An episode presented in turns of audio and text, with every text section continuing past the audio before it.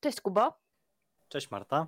Nie wiem, czy wśród nas, w sensie wśród naszej dwójki lub wśród Was, drodzy słuchacze, e, są rasowe punki, natomiast nawet jeśli nikt z nas się jako punk nie identyfikuje, to na pewno e, wielokrotnie słyszeliście to hasło, które punki niosły, e, czy niosą na sztandarach, czyli There is no future. Marta, jakie z nas punk, jak my przed chwilą sprawdzaliśmy w internecie odmianę słowa punk, więc żadne z nas punki e, i rzeczywiście wierzymy w przyszłość razem z Martą, wierzymy też w przewidywanie trendów i dzisiaj o tych wszystkich tematach, ale już nie o punkach, będziemy rozmawiać razem z naszą gościnią. Zaczynamy.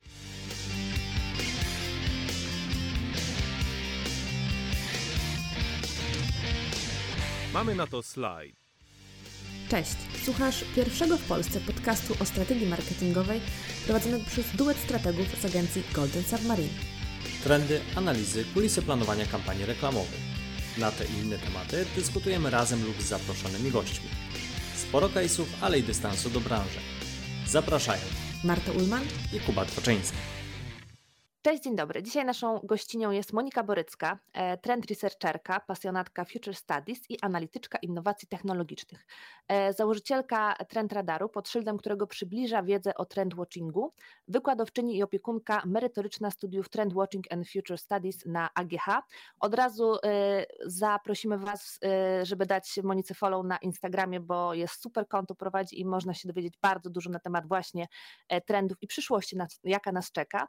Ale dzisiaj właśnie chcemy porozmawiać o tym, na ile ta przyszłość jest istotna w marketingu. Wszyscy o tym wiemy, że rok 2020 no to był rok y, dużych zmian, dużych zaskoczeń. E, sami marketerzy w badaniach mówią, że dla nich największym wyzwaniem właśnie roku 2020 była ta częsta zmiana e, priorytetów. My też jakby w naszej pracy z Kubą obserwujemy, że coraz więcej marek e, myśli o takich działaniach krótkoterminowych, dlatego że stoją po prostu nad biznesową przepaścią, a świat płonie. I teraz, czy w tej sytuacji, kiedy ten rok 2020 nam jakby uzmysłowił, że musimy działać bardzo szybko, wszyscy przyszli ten tryb agile, jest w ogóle sens myśleć jeszcze o przyszłości takiej oddalonej w perspektywie dwóch, pięciu, dziesięciu czy nawet dwudziestu lat? To w takim razie ja się najpierw z Wami przywitam. Dziękuję serdecznie za zaproszenie yy, i fajnie, że będziemy mogli sobie tutaj trochę o tej przyszłości porozmawiać, yy, też w kontekście yy, tego, co Was najbardziej interesuje, czyli właśnie marketingu. I wyszłaś, Marta, od tego, czy, czy warto na tą przyszłość zerkać, kiedy no, świat się pali, tak? I ja właśnie powiem przekornie, że właśnie dlatego warto zerkać na przyszłość, że teraz nam się świat pali. To, to co jakby wychodzi też z tych badań, które cytowałaś i tak dalej, dalej, no, ma, ma, takie podłoże bardzo reaktywne. Tak? Reagujemy na to, co dzieje się tu i teraz. I często jest tak, że to reaktywne podłoże no, nie, nie prowadzi nas y, y, w, w jakimś strategicznym ukierunkowaniu do jakiegoś celu, tak? albo do jakiegoś y, większego y, obrazka, który sobie chcielibyśmy narysować, jako na przykład firma, która chciałaby y, po prostu odnaleźć się w tej przyszłości. Drugim jakby elementem tego pytania jest też to, że właśnie czy, czy ma to sens. Z kolei ja widzę po, po 2020 roku yy, wręcz taki nurt odwrotny do, do tego reaktywnego działania, to znaczy to, że ludzie maksymalnie yy, yy, zaczęli interesować się właśnie przyszłością i trendami. Że w ogóle trendy są teraz trochę w trendach. Tak? Być może to jest taki hype trochę, natomiast on z czegoś też wynika bo, bo też warto się przyglądać też tym hypom. One nie biorą się jakby z, z kosmosu. Czasami one są rzeczywiście takimi krótkimi fadami, nawet nie trendami, mikrotrendami, natomiast no mają też jakieś takie podłoże związane z makrotrendami, z megatrendami, z tym, co ogólnie jakby funkcjonuje i dzieje się w świecie właśnie w kategorii wyzwań. Więc ja widzę ogromne zainteresowanie tym tematem właśnie od 2020 roku i myślę, że ono wynika z tego, że my ze względu na pandemię e, i to, co się wydarzyło, czujemy się mm, tacy wyprowadzeni z, z takiej równowagi i z tego, że gdzieś tam zakładaliśmy sobie liniowy rozwój, czy to w naszych biznesach, czy ogólnie w, powiedzmy w, w, w takim szerokim obrazku rozwoju świata, tak? I jakby coś, coś dużego przerwało ten rozwój, a może nie przerwało, tylko tak by wybrzuszyło, tak? W, gdzieś tam trochę się ten liniowy rozwój załamał. I ponieważ czujemy się tak bardzo niepewnie i nie wiemy, no właśnie, co czeka nas w przyszłości, skoro wydarzyło się coś tak dużego, no to zaczynamy zastanawiać się nad tą przyszłością i potrzebujemy narracji, tak? jakichś konkretnych narracji do opowiadania o, o tej przyszłości. Tą narracją mogą być właśnie trendy. Tak jak kiedyś mieliśmy mitologię, która opowiadała nam o powstaniu świata i tak dalej, to też była jakaś narracja, mit, mitologia przeszłości. Tak teraz mamy mitologię przyszłości, chcemy wiedzieć o tej przyszłości jak najwięcej. No i trendy są takim narzędziem, ponieważ musimy pamiętać też o tym, że trendy są y, narzędziem analizowania przyszłości. Trendy nie istnieją po prostu dla samych trendów. Trendy są po prostu takim punktem wyjścia, jedną z metod, jedną z technik analizowania tego, jak ta przyszłość może wyglądać i takiego antycypowania przyszłości. Nawet nie snucia, y, tylko dokończę jedno zdanie, że nawet nie snucia, y, wiecie, konkretnych y, przewidywań, predykcji, które mają się w 100% spełnić, ale właśnie antycypowania przyszłości. Bo wspomniałaś, Monika, bardzo ciekawej e, rzeczy, mianowicie wymieniłaś tutaj kilka rodzajów e, trendów w zasadzie, bo i trendy i, i też te hypy, które są w zasadzie jakby na drugiej, e, na drugiej końcu tej osi, jak, długo, jak bardzo długoterminowy jest trend, o którym rozmawiamy. Mm, czy idąc tym tropem, o którym Marta wcześniej mówiła, że generalnie marketerzy bardzo boją się planować teraz długoterminowo i myślą o tym trochę z perspektywy krótkoterminowej, czy na przykład widzisz taką zmianę, że na przykład dużo bardziej się marketerzy i generalnie rynek interesuje hypami krótkoterminowymi, bo to odpowiada jakby ich napięciu związanym z tym krótkim terminem podejmowania decyzji, czy wręcz przeciwnie, odwracają się w stronę megatrendów, które są dużo bardziej stabilne i cokolwiek by się nie działo, jakakolwiek by nie była pandemia, to one i tak się będą rozwijały. Czy widzisz i obserwujesz takie zmiany, czy raczej to, to nie ma związku z aktualną sytuacją? Y, wiesz co, w jedną i w drugą stronę. E, to znaczy, na razie odlepmy się od tych fadów i hypów, y, które są, które w ogóle nie są trendami, bo tak jak powiedziałeś, one są jakby na drugiej osi, są trochę ich jak zaprzeczeniem, y, ale jeśli mielibyśmy się skupić na przykład na, na mikrotrendach, bądź wykorzystaniu jakichś megatrendów w przełożeniu na, na działania biznesowe, marketingowe i tak dalej, to, to jest to zarówno zainteresowanie takimi globalnymi, dużymi zmianami, tak, które jakby, tak jak sam powiedziałeś, w założeniu będą postępować i one będą przyspieszane bądź hamowane przez różnego rodzaju katalizatory, takim katalizatorem była też pandemia. Czyli mieliśmy pewnego rodzaju trendy, megatrendy w obszarze, w których się poruszaliśmy, w prognozowaniu długoterminowym, na przykład 10-20-letnim. Tak? I one zostały y, totalnie, absolutnie przyspieszone przez taki katalizator, jakim była pandemia, na przykład praca zdalna. Wiedzieliśmy, że poruszamy się w tym kierunku ze względu na rozwój technologii, ze względu na, y, na nową mobilność ludzi, tak, ze względu na różnego, trend, y, różnego rodzaju trendy towarzyszące, tak jak życie digital nomads i tak dalej. Wiedzieliśmy, że będzie, że będzie to coraz bardziej rozwijający się trend. Natomiast sama pandemia spowodowała to, że on po prostu stał się no, jakby naszą nową normalnością, tak? I znacznie przyspieszyły te procesy.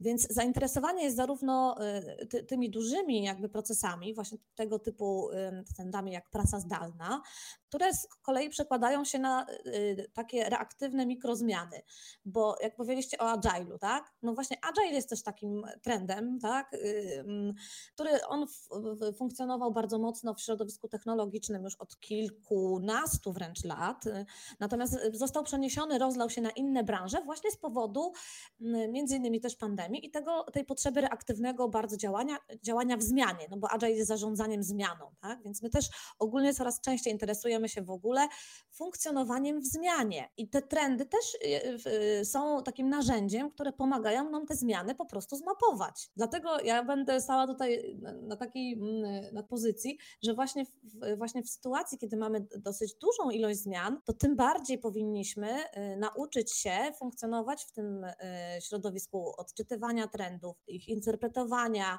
przyglądania się im, ponieważ ta, e, ta analiza też pozwala nam uciec od takiego y, błędu myślenia liniowego, y, właśnie niereaktywnego na zmianę. Wydaje mi się, że tu jest jeszcze jedna rzecz, nie wiem, czy ty się Marta ze mną zgodzisz, ale przez ostatni rok, kiedy braliśmy udział w jakichś konferencjach, czy też y, innych takich webinarach branżowych, ja osobiście miałem takie wrażenie, że czasami na wyrost, przez to, że jakaś zmiana była akurat przedstawiana w momencie trwania lockdownu, bardzo często mówiło się o jakichś trendach, które bardzo mocno nabrały na siłę, na sile, natomiast patrząc na to teraz z tej listy listopadowej perspektywy mam wrażenie, że, że czasami na wyrost były pewne zjawiska, na, miały nadawane rangę już takiego dużego trendu na przykład coś związanego z, e, z rozwijaniem naszej wewnętrznej domowej przestrzeni, bo akurat wiecie, był maj, kwiecień, mieliśmy forum IAB, e, była konferencja branży digitalowej i praktycznie połowa konferencji dotyczyła tego, jak bardzo musimy na nowo jakby zaopiekować się naszym domem, w którym teraz przebywamy.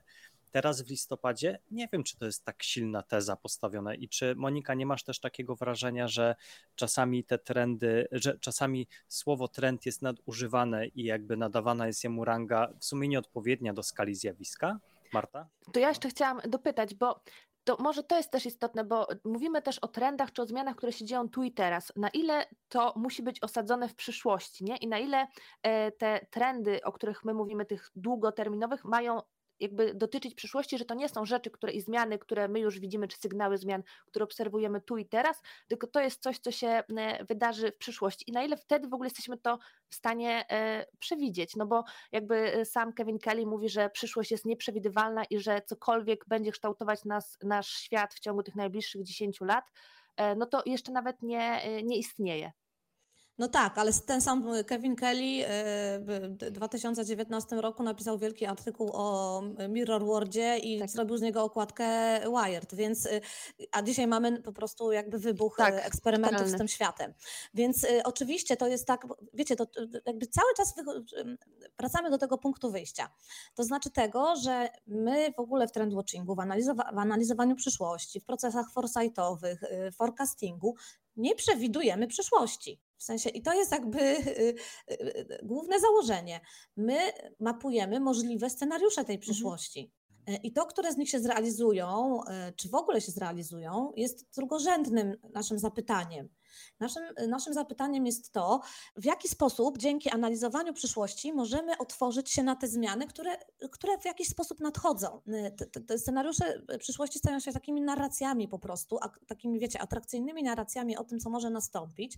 I dzięki temu, że możemy jak, jakby obserwować te zmiany poprzez sygnały zmian, o których też Marta wspominałaś, no też możemy sobie budować jakiś obraz tej, tego, co może nas czekać, w co warto zainwestować, co jakby jest strategicznie dla nas istotne. Tak jak jak tutaj odwołaliśmy się do Kelly'ego i, i tego metaversum, tak? No oczywiście y, nie jesteśmy sobie w stanie wyobrazić, co stanie się z tym, z tym światem i z, tą, i z tym podejściem do technologii nawet w perspektywie pięciu lat, natomiast nie możemy zaprzeczyć temu, że coś się dzieje, tak? I jakby y, analizowanie tego, kto jest jakby jeszcze o krok do przodu w tym procesie, no to jest właśnie obserwacja tych trendów. Czyli to jest trochę tak, że też istnieje takie bardzo popularne y, powiedzenie, żeby dobrze zrozumieć przyszłość, to, e, to należy się dobrze przyglądać teraźniejszości. Mhm. E, Joy Nasbit to, to, to jest takie powiedzenie, on, on napisał taką książkę Megatrendy, bardzo starą książkę, ale która jest moim zdaniem nadal aktualna, jeśli chodzi o takie podstawy Marta, notuj. notuj. I, I wiecie, i jakby to jest też tak trochę, że, że mm, to, to, to drugi taki mm, Drugi taki też popularny cytat w Forsycie, czyli że przyszłość się już wydarzyła, ale jest nierówno mhm. rozdystrybuowana, tak? Czyli że jakby mamy Przyszłość nam wysyła do teraźniejszości pewnego rodzaju sygnały. One już są do znalezienia tutaj. I na tym też polega trend watching, trend hunting, czyli że my jakby łowimy już to, co jakby jesteśmy w stanie gdzieś zaobserwować w różnych, y, gdzieś szybciej, gdzieś wolniej, ale jakby składa się to na taką sieć zjawisk, które mogą nam mówić o tym, że rzeczywiście mamy do czynienia z jakimś kierunkiem zmian. I odnosząc się do tego, co y, też tutaj Kuba mówił, to jest jeszcze jedna kwestia. Taka, że trendy są światem w ogóle bardzo niejednoznacznym.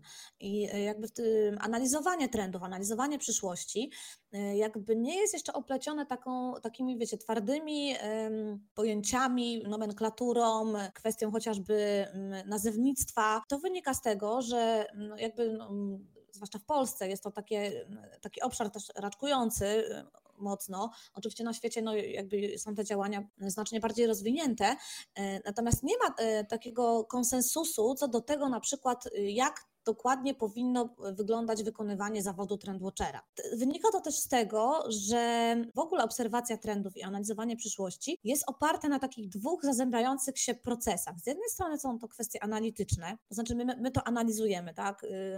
Robimy różnego rodzaju badania ilościowe, jakościowe, badania partycypacyjne, warsztaty i tak dalej. Jest wiele, wiele metod tych pra tej pracy, ale z drugiej strony ta działka, ten obszar oparty jest w dużej mierze na pewnego rodzaju intuicji.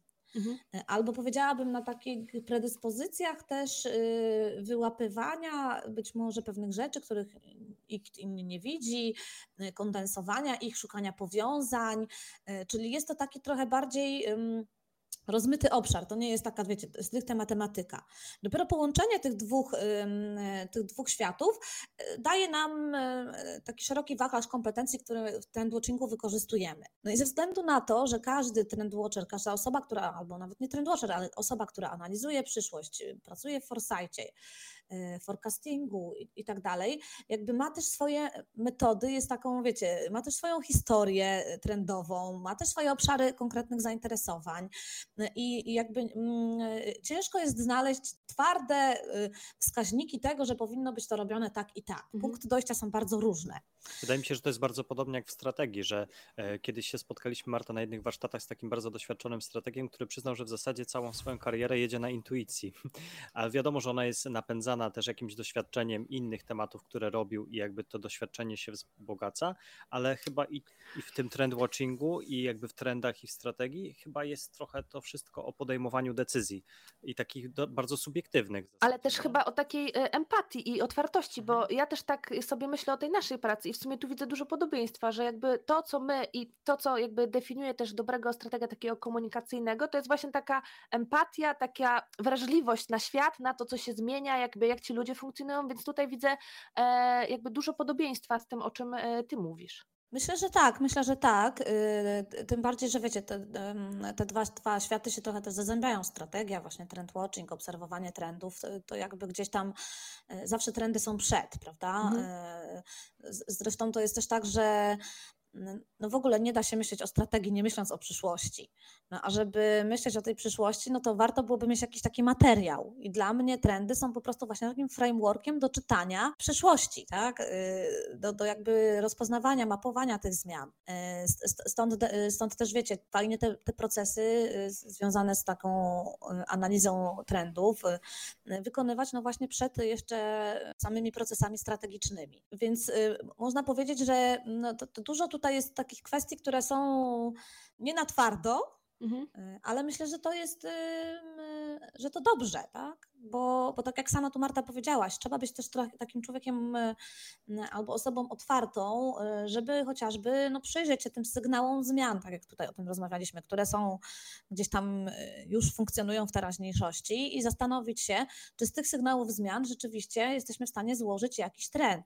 Mówiłeś, Kuba, na przykład o trendach tych domowych. No to, to, to, to są już jakby trendy konsumenckie, tak? duży megatrend przełożony na trendy konsumenckie, tak? Że będziemy mieć, że będziemy interesować się tą przestrzenią, żeby w niej było jak najmilej, jak najfajniej i tak dalej. No ale on wynika ogólnie z jakby z rosnącej potrzeby y, związanej z naszym dobrostanem psychicznym. Mhm. I to, czy my się jakby otaczamy nim w domu, no bo akurat tam przesiedzieliśmy pandemię, czy my będziemy się otaczać nim na mhm. zewnątrz, na przykład w naturze, to, to są już jakby trendy, które są podpięte pod ten jeden duży trend związany z dobrostanem e, naszym psychicznym, z well-beingiem szeroko pojętym, e, który jakby narasta i ma różnego rodzaju rozgałęzienia, które manifestują się także właśnie w trendach konsumenckich.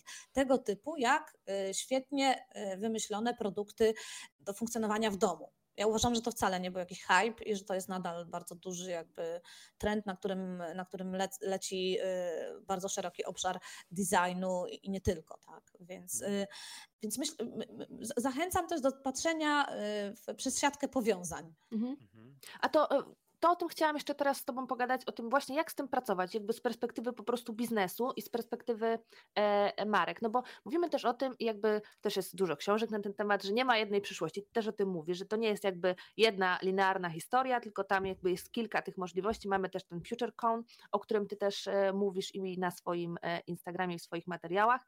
No więc powiedz mi, jak teraz z perspektywy firmy, bo ja też to rozumiem, że jakby tak jesteśmy skonstruowani jako ludzie, że to, co znamy, to czujemy się w tym bezpiecznie, nie? I jakby dlatego chcemy trochę okiełznać tą przyszłość i jakby zrozumieć i opracować te możliwe scenariusze. Natomiast w którym momencie jakby e, my decydujemy, które te scenariusze potencjalne są dla nas, które te trendy wybrać, kto podejmuje te decyzje, na jakiej podstawie my do tego dochodzimy z perspektywy już biznesu, nie? Z perspektywy konkretnych brandów. Dobra, to wiesz co, rozłożę to trochę na dwa etapy, bo to są dwa różne pytania. Y, po, po, pierwsze, po co to w ogóle robić w biznesie, tak? Y, I jak się do tego zabrać? Warto zastanowić się w ogóle nad hasłem przyszłości y, i czy, czy ogólnie, czy celem powinno być, tak jak powiedzieliśmy, prognozowanie. Mhm. Nie. Praca z przyszłością, ale w innym celu niż jej planowanie, to jest bardzo kreatywny proces, który może nas otworzyć na, na wybicie się z tych pułapek liniowego myślenia chociażby, na dostrzeżenie jeszcze innych scenariuszy, które są możliwe. Więc y, warto po prostu jest taki nurt Future Literacy, który, mm, który przez UNESCO został zapoczątkowany, no właściwie nie przez UNESCO, ale przez UNESCO jest y, bardzo mocno, y, UNESCO bardzo mocno pracuje z, tym, z tą ideą. Autorem jest Riel Mirel, który wypuścił właśnie, który jest autorem tego też hasła i on jakby wskazuje na to, że na takie demokratyzowanie pracy z przyszłością. Mhm. Że to jest też kompetencja, którą powinniśmy posiąść nie tylko nawet w biznesie, ale ogólnie w, jakby w szeroko pojętym i życiu zawodowym, i życiu pra, prywatnym, w którym możemy y, przy pomocy właśnie rozbijania tych naszych założeń, w których my jesteśmy, w tych, tych pułapek myślenia o przyszłości, próbować otworzyć nas na coś jeszcze y, nieznanego, na innowacje, y, na y, znajdywanie niespodziewanych rozwiązań, na wyzwania, które nas czekają. A czy Monika, czy to może być, bo to jest od razu jak to mówisz, to mi przyszło na myśl, czy to może też wpływać na nasz biznes tu i teraz, nie? Ta praca z przyszłością. Tak, bo w ogóle jakby założeniem tego Future Literacy jest to, że to jest, że pracujemy z przyszłością po to, że wykorzystujemy w sposób kreatywny tą przyszłość w teraźniejszości. Mhm. Czyli my ją antycypujemy, wiecie, antycypowanie to nie jest prognozowanie i jakby inkorporujemy do tego yy, do takiego aktywnego tworzenia przyszłości. Czyli wyłapujemy też y, to, co naszym zdaniem, albo co jest jakby w korze naszej misji, wizji i tak dalej, i pracujemy e, z, z, tym, tworząc w jakiś sposób też tą przyszłość. Mhm. E, I to jest jakby jeden, e, mm, to, to znaczy to, że, że wiecie, to nasze oczekiwanie na przyszłość może być po prostu procesem aktywnym i wykorzystywanym w przyszłych procesach decyzyjnych. Zresztą taka jest definicja foresightu. To jest takie stałe, ciągłe, iteracyjne analizowanie przyszłości w celu budowania długoterminowych strategii.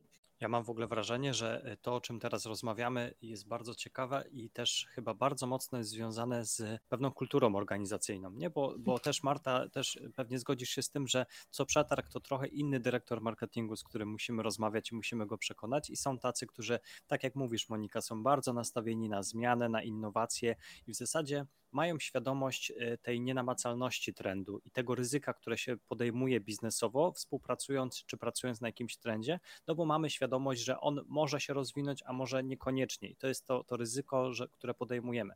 Ale jest też całe grono, wydaje mi się, organizacji, które nie są tego nauczone ze względu na swoją specyfikę, historię, nieważne. I wtedy przekonanie na przykład e, jakby działu marketingu do tego, żeby wykorzystać jakiś trend komunikacyjnie czy produktowo, e, bez takiego pokrycia w cyfrach, gdzie my sobie zdajemy sprawę, że nie zawsze jesteśmy w stanie to jakby udowodnić, że to na pewno ten trend będzie się rozwijał i będzie sprzyjał jakby zwiększeniu biznesu, jest bardzo trudne, nie? Że to jest, kurczę, wszystko zależy od tego, co ludzie mają w głowach i jak bardzo są otwarci chyba na zmianę, bo jeżeli ktoś na to nie jest otwarty, to będzie chyba bardzo trudno y, być przekonanym do tego, co mówisz, nie? No ale właśnie te procesy, często tak pracujemy sobie warsztatowo z różnymi też biznesami i jakby te procesy, y, właśnie na przykład feature creation i tak dalej, one są nastawione właśnie na rozbijanie y, tego naszego, tej naszej niewrażliwości na zmiany. Mhm. Właśnie po to jakby robimy też różne ćwiczenia, narracje, ćwiczymy z tymi scenariuszami, tworzymy je, jakby otwieramy sobie głowy w ogóle na tą przyszłość, żeby właśnie jakby z tą zmianą się zaprzyjaźnić. Y, I jakby to jest dla mnie też aktywne korzystanie z przyszłości, że, że wiecie, że rzucam, rzucamy na stół mapę trendów i mówimy, OK, dobra, no to wybierzcie coś, co waszym zdaniem nawet nie jest podstawą waszego biznesu, ale gdzieś, y, gdzieś o, o, coś zahacza w waszym biznesie i spróbujmy o tym porozmawiać. A potem bierzemy to na warsztat, jakby robimy różnego rodzaju jeszcze inne ćwiczenia, tworzymy scenariusze w, różny sposób i tak dalej. I jakby y, otwieramy się totalnie na, na te, wiecie, możliwości, tak? Ktoś no, ostatnio mi powiedział, nawet o tym nie pomyślałem, nie? Mhm. że w moim biznesie w ogóle mogę brać pod uwagę ten trend Bo to jest zresztą też tak, jak pytaliście o to, jak pracować z trendami, że najciekawsze są trendy właśnie nie z naszej branży. Mhm. Bardzo ciekawa była sytuacja wczoraj, jak słuchałem Teda, że właśnie był trend związany z rozwojem jakby um, zainteresowania opieki nad zwierzętami, że coraz więcej osób ma zwierzaki w domu. Tak, tak. I, e, I na przykład Pfizer wykorzystał ten trend do produkcji leków dla zwierząt uspokajających, więc teoretycznie trend zupełnie nie z tego świata, ale który firma farmaceutyczna zdecydowała się właśnie dzięki takiemu twórczemu podejściu i kreatywności e, mieć odwagę wykorzystać. Nie? I Jeszcze zrobić. fajniejsze są projekty, które na przykład zderzają dwa y, rosnące trendy, też z tymi zwierzakami powiem, czyli trend właśnie opieki nad zwierzętami i trend rosnący jakby zmian w, w, naszych nawykach żywieniowych, czyli to, że my nie chcemy na przykład już na masową skalę produkować mięsa tak? mhm. i które jest wykorzystywane również w karmach dla zwierząt. Więc jedna z firm izraelskich wyprodukowała karmę dla zwierząt opartą o mięso sztucznie wyhodowane. Mhm. I wiecie, i tutaj mamy jakby jeszcze połączenie takich dwóch y, rosnących trendów, tak? Czyli z mhm. jednej strony właśnie ta opieka nad zwierzętami, drugiej, z drugiej strony nasze podejście do żywności. Y, ale jeszcze, y, Kuba, co do tego, co powiedziałeś w ogóle o tym takim otwarciu się na zmianę, to słuchajcie, byłam na świetnym wystąpieniu, na którym ja, ja mówiłam o metaversie, a właśnie kolega mówił mm, kolega z Maspexa mówił o ich transformacji e, cyfrowej, e, o transformacji cyfrowej Maspexa. I oni w ogóle totalnie inaczej podeszli do tego pojęcia. To znaczy dla nich w ogóle transformacja oznaczała wprowadzenie do e, firmy tematu myślenia o zmianie i otworzenia się w ogóle na taki duży obszar research development, tak, y, a nawet też już więcej niż, niż samo R&D, y, bo on to, on to bardzo ciekawie też opisywał i tam, słuchajcie, oni wykonali taki proces półtora roczny, y, samego przygotowania w ogóle do rozpoczęcia jakby prac związany z mapowaniem trendów. E, I trwało to półtora roku i jakby dopiero jakby po tym ruszyli dalej. Więc e, jakby to, to jest taki też pierwszy punkt, takie zadzierżgnięcie, tak? które, które może nam mm, pomóc właśnie w budowaniu tych procesów strategicznych. I jeszcze, jeszcze Marta pytałaś o to, jak można z tym pracować też tak w teraźniejszości, tak? Tak, w sensie tak, tu i teraz. w no. teraźniejszości. No to oczywiście y, są bardzo jakby y, też takie ramy twardsze, w których możemy się poruszać. To znaczy, po pierwsze, wykorzystywanie oczywiście lokowania trendów w tych produktach i usługach, które, którymi może być zainteresowany nasz przyszły klient. I tutaj zwracam uwagę na hasło przyszły. Mhm to znaczy właśnie po to my badamy tą przyszłość, żeby wiedzieć, jakimi produktami i usługami odpowiedzieć na zmianę w wartościach i potrzebach tego klienta.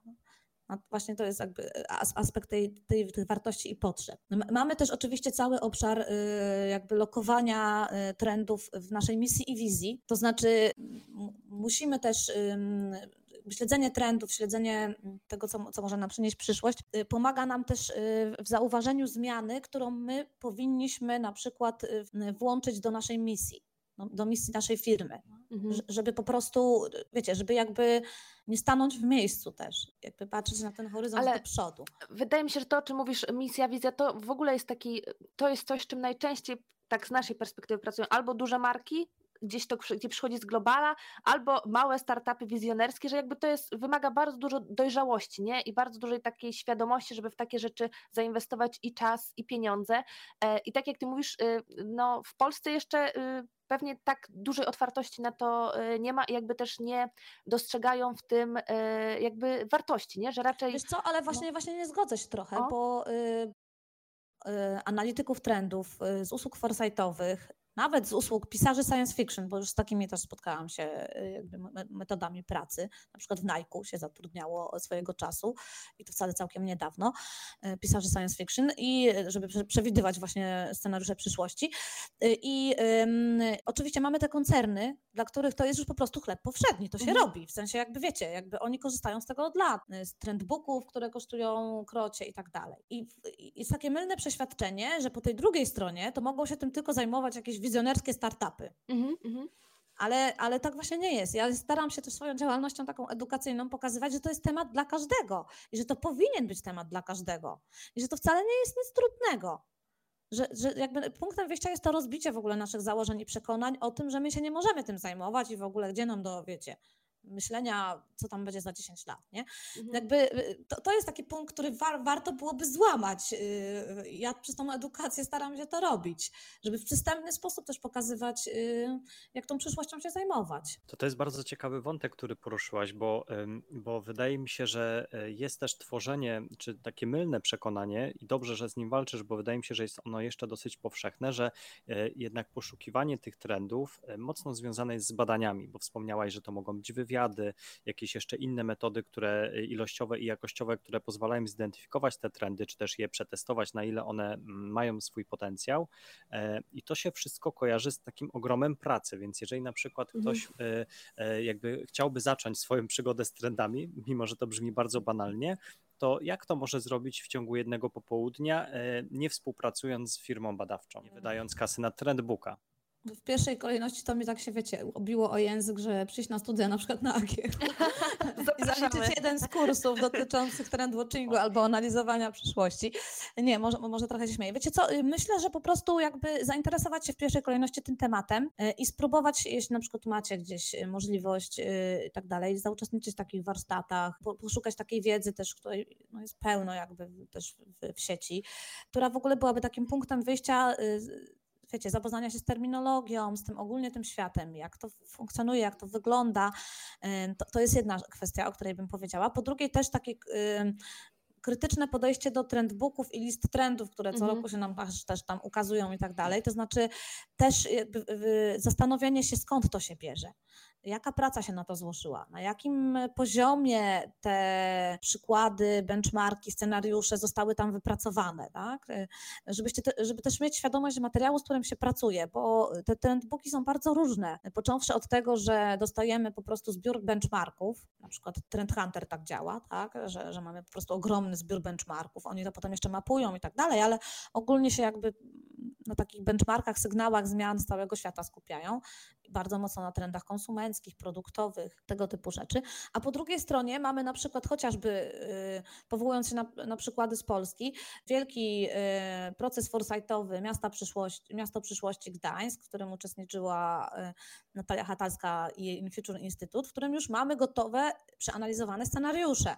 Mhm. No i przyrównując jedno i drugie, mamy tutaj myślenie o przyszłości, tu mamy myślenie o przyszłości, ale to są dwa zupełnie różne materiały końcowe, na, na zupełnie innym e, jakby, e, wiecie, punkcie wyjścia i dojścia. I Mhm. warto też pracując z takimi materiałami mieć trochę pojęcia o tym świecie, tak, właśnie trendów, skąd to się wzięło, dlaczego tu tak, a dlaczego tam inaczej, co, co ja mogę z tego dla siebie wziąć. I mówiliśmy też o tym, y, Kuba, właśnie tutaj się troszkę zapaliliśmy, ale nam gdzieś y, uciekł ten wątek, że najciekawsze są trendy nie z naszej branży. To znaczy ja też doradzam często klientom, żeby oni nie brali trendbooków, y, tam jak wiecie, jest, jest dużo może miałkich materiałów związanych z trendami na przełomie roku, ale też jest kilkanaście bądź kilkadziesiąt lektur obowiązkowych moim zdaniem dla kogoś, kto chciałby y, zajmować się przyszłością. I zawsze wtedy zachęcam, żeby nie sięgać po te mm, obowiązkowe lektury y, z naszej działki, no bo co my nowego się możemy o niej dowiedzieć? My na co dzień ją Mhm. śledzimy, więc my jakby wiemy, jesteśmy już tak skanalizowani na ten dany obszar, że czasami sobie to czytamy i mówimy, no dobra, no, tak, no to przecież to wiadomo, nie? To tak by to okej, to jest tak. I jakby zachęcam wtedy właśnie do wzięcia, do wzięcia sobie jakiejś lektury z zupełnie drugiego końca i zastanowienia się, okej, a co mogę z tego y, y, wyciągnąć dla siebie? No bo wiecie, to jest ten sam świat, nie? Mhm. Jakby funkcjonujemy w tym samym świecie, tylko jesteśmy troszkę zamknięci w takich swoich bańkach. A trend watching i praca z trendami polega właśnie na łączeniu Mhm. tych sygnałów y, w jakieś większe y, całości, tak? Klastrowanie tych sygnałów, wyciąganie z nich wiedzy. I tutaj jest taki właśnie poziom też związany z misją i wizją. Że, że, żeby właśnie pokazać też, bo wiecie, mamy tą właśnie misję i wizję, ale mamy też kwestię y, komunikacji, że jakby, jakby dzisiaj marka, która nie wykorzystuje trendów w komunikacji, jest moim zdaniem marką skazaną na bardzo szybkie. Tak. I, I wiecie, te, te trendy są po prostu też narzędziem komunikacyjnym. Weźmy ostatnią kampanię Yes. No, moglibyśmy o tej kampanii dyskutować, ale Tak. mi się wydaje, że to jest fajne też, o czym ty mówisz, że to jest istotne, że to nie jest jakby praca na poziomie też idei i tylko takiego y, rozmawiania o, o, o czymś, y, o jakichś y, hasłach, jakichś pojęciach, tylko to jest też przekładanie tego na konkretne rozwiązania, na konkretne scenariusze, na konkretne prototypy, na konkretne produkty, usługi, które albo komunikację, która może się i na rzeczy, które się mogą wydarzyć już teraz, albo w tej jakby przyszłości, nie? Więc chyba to jest też takie ważne, żeby to zrozumieć, że to nie jest taka, e, wiecie, dyskusja filozoficzna, nie? Tylko to jest konkretna, po prostu Absolutnie. realna e, praca. I to jest jakby, jeśli w to mam wrażenie, zrozumieją też marketerzy i jakby biznesy, że to jest też jakby dla nich konkretna wartość, którą oni dostają nie tylko na poziomie wiedzy, tylko na poziomie też konkretnych scenariuszy, rozwiązań, które e, po prostu mogą wspierać i budować ich biznes. Bo wiecie, w biznesie też chodzi o to, że jakby wykorzystując trendy i sięgając po trendy, my możemy przekonać e, naszych klientów, naszych odbiorców o tym, że my rozumiemy, jak zmienia się świat. A jeszcze lepiej, że my wiemy, dokąd ten świat będzie zmierzał i chcemy do tego przekonać też naszych odbiorców i klientów. Bo to na tym polega ta gra. Jeśli już mówimy z takiego stricte biznesowego punktu widzenia, totalnie biz- biznesowego. Mhm. Że, że my po prostu przekonujemy drugą stronę, że słuchaj, ja wiem, jak zmienia się świat. Dlaczego HM ma tak świetne kampanie komunikacyjne? No bo w większości one, jak sobie weźmiecie ich e, klipy i w ogóle jakby całą komunikację, ona jest w większości oparta na aktualnych i nadchodzących trendach. No, I chociaż to, w kwestii związanej z mężczyznami, którzy nie wstydzą się poprosić o pomoc psychiczną. A, nie się- nie pykło, nie Czasami ale- zdarzają się wypadki, No. tak? I to jest właśnie Ale też to jeszcze kwestia rozumiem. spójności, bo to jest jeszcze jakby element, który się tutaj też pojawia. Czyli pamiętajmy też o tym, że nie wszystkie trendy są dla nas. Mhm. Znaczy, wiecie, był taki moment na, to, na ten nostalgia marketing, nie? Wie, Tam Mhm. W ogóle no, nostalgia jest ogromnym megatrendem, który będzie jeszcze bardzo długo ciągnął i miał wpływ na wiele y, branż, y, obszarów i tak dalej. I było takie zapalenie nostalgia, nostalgia marketing i wiecie, tam nie wiem, ktoś przeczytał w trendbooku, a i bo tam jest, wiesz, ten nostalgia marketing, to szybko, szybko zróbmy coś w ogóle w tym, wiecie, w tym temacie, nie? No bo nie możemy tam. No ale to też trzeba się, trzeba wyjść y, od tego, czy to jest w ogóle spójne z naszym korem. To, to jest woda na nasz młyn, bo my z Kłą cały czas o tym mówimy, że w różnych obszarach, w komunikacji, w CSR, że jakby trzeba pamiętać o marce i o DNA i o tym, czym jesteśmy, to musi pasować do nas, nie? Jakby konsumenci bardzo szybko łykają, jeśli coś e, traktujemy w taki sposób koniunkturalny, na takim prymarnym poziomie, e, więc jakby to, to absolutnie zgadzamy się też z tym, o czym ty mówisz, chociaż może Kuba się nie zgadza. Nie no, ja się zgadzam, bo podniosłem rękę e, w naszym wirtualnym studio, ale tylko jedną rzecz chciałem dopowiedzieć, że, że jakby musimy gdzieś wyważyć, bo z jednej strony mówimy tutaj o łączeniu trendów z różnych, jakby, z różnych światów, ale e, w odnośnie do tego, o czym ty Marta i Monika mówicie, to musi, jeżeli ten trend jest różny i on teoretycznie na pierwsze oko, ucho nie pasuje do naszego biznesu, no to jeżeli ono może sprawić, że nasz core biznesu będzie ros, rósł i, i go wzbogaca, a niekoniecznie odwraca zupełnie zasady gry i sprawia, że jesteśmy kimś innym i przebierańcem, no to musimy w tą stronę właśnie patrzeć. Nie wiem, czy mnie rozumiecie, że, że wbrew pozorom łącząc te rzeczy niepasujące do naszej marki, ale dzięki temu że ten core marki nam się rozwija i on jest dzięki temu bogatszy, no to tak możemy działać, no bo ktoś mógłby powiedzieć, no dobra, tu z jednej strony mówicie o korze, tu mówicie o mieszaniu różnych trendów niekoniecznie powiązanych z moim biznesem, no to co ja mam robić? Więc chyba e, ta selekcja tych trendów z innych światów, które mimo wszystko e, budują nasz core, będzie chyba tym kluczem, nie?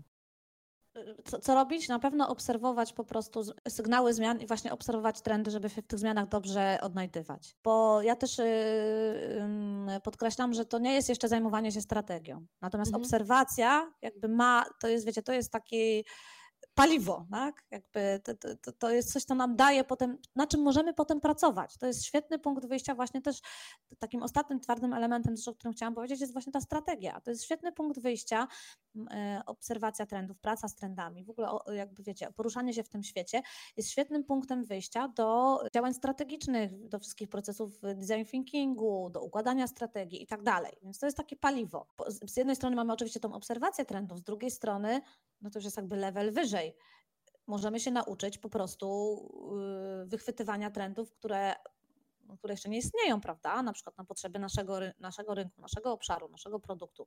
No bo też na tym polegają działania na przykład wielkich agencji trendowych, tak? One się, to jest korem ich biznesu. One się zajmują wyłapywaniem trendów, które no, jeszcze nie funkcjonują w takiej nowej normalności, czy nawet w perspektywie dwu-pięcioletniej. Ja mam wrażenie, że y, jeszcze bardziej tutaj, chyba po tej rozmowie, y, jestem przekonany, że kompetencją przyszłości faktycznie jest twórcze myślenie i kreatywność, bo nie wyobrażam sobie kogoś, kto ma dosyć ograniczone horyzonty myślowe i miałby pracować z trendami i na przykład opracowywać strategię, która by implementowała ten trend. Po prostu jakby wydaje mi się, że to jest jeszcze, jeszcze bardziej ważne niż kiedykolwiek.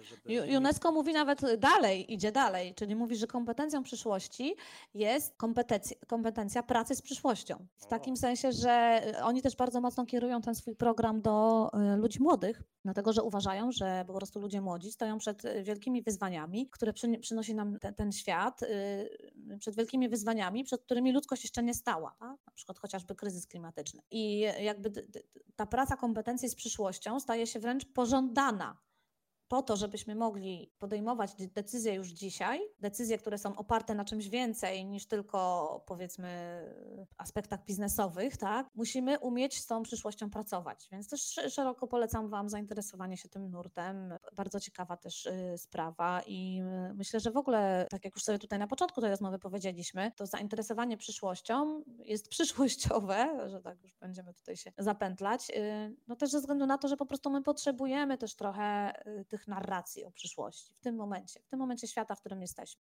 Monika, no my y, czujemy się zainspirowani, bardzo Ci dziękujemy. Y, mam nadzieję, że nasi y, słuchacze też spojrzą łaskawym okiem na przyszłość i na pracę z nią.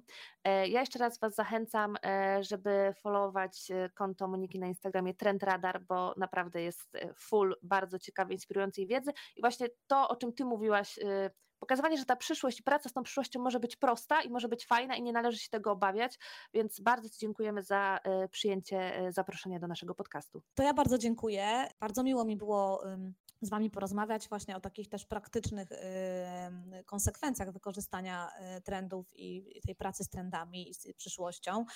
I tak jak już tutaj mówiliśmy o tym, ja uważam, że to jest temat i obszar dla wszystkich.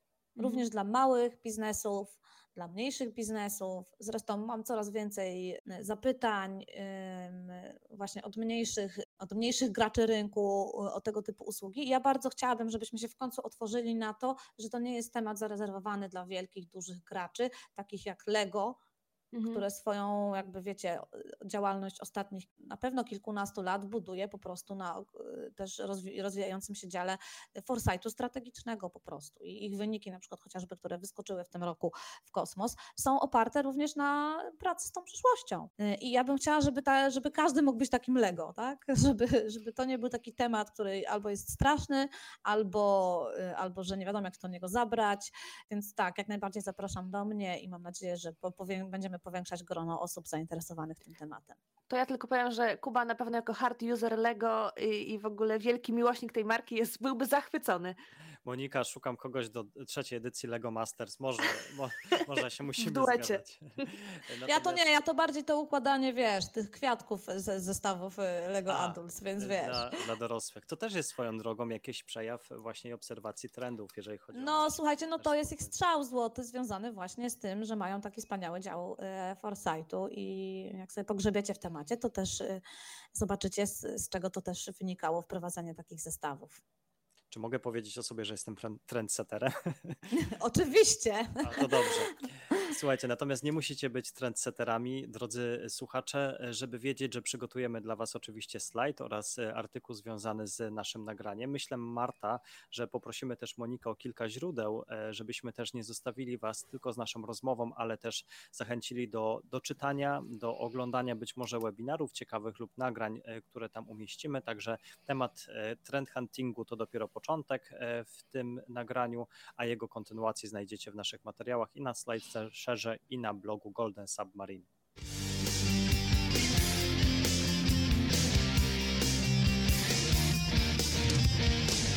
Mamy na to slajd.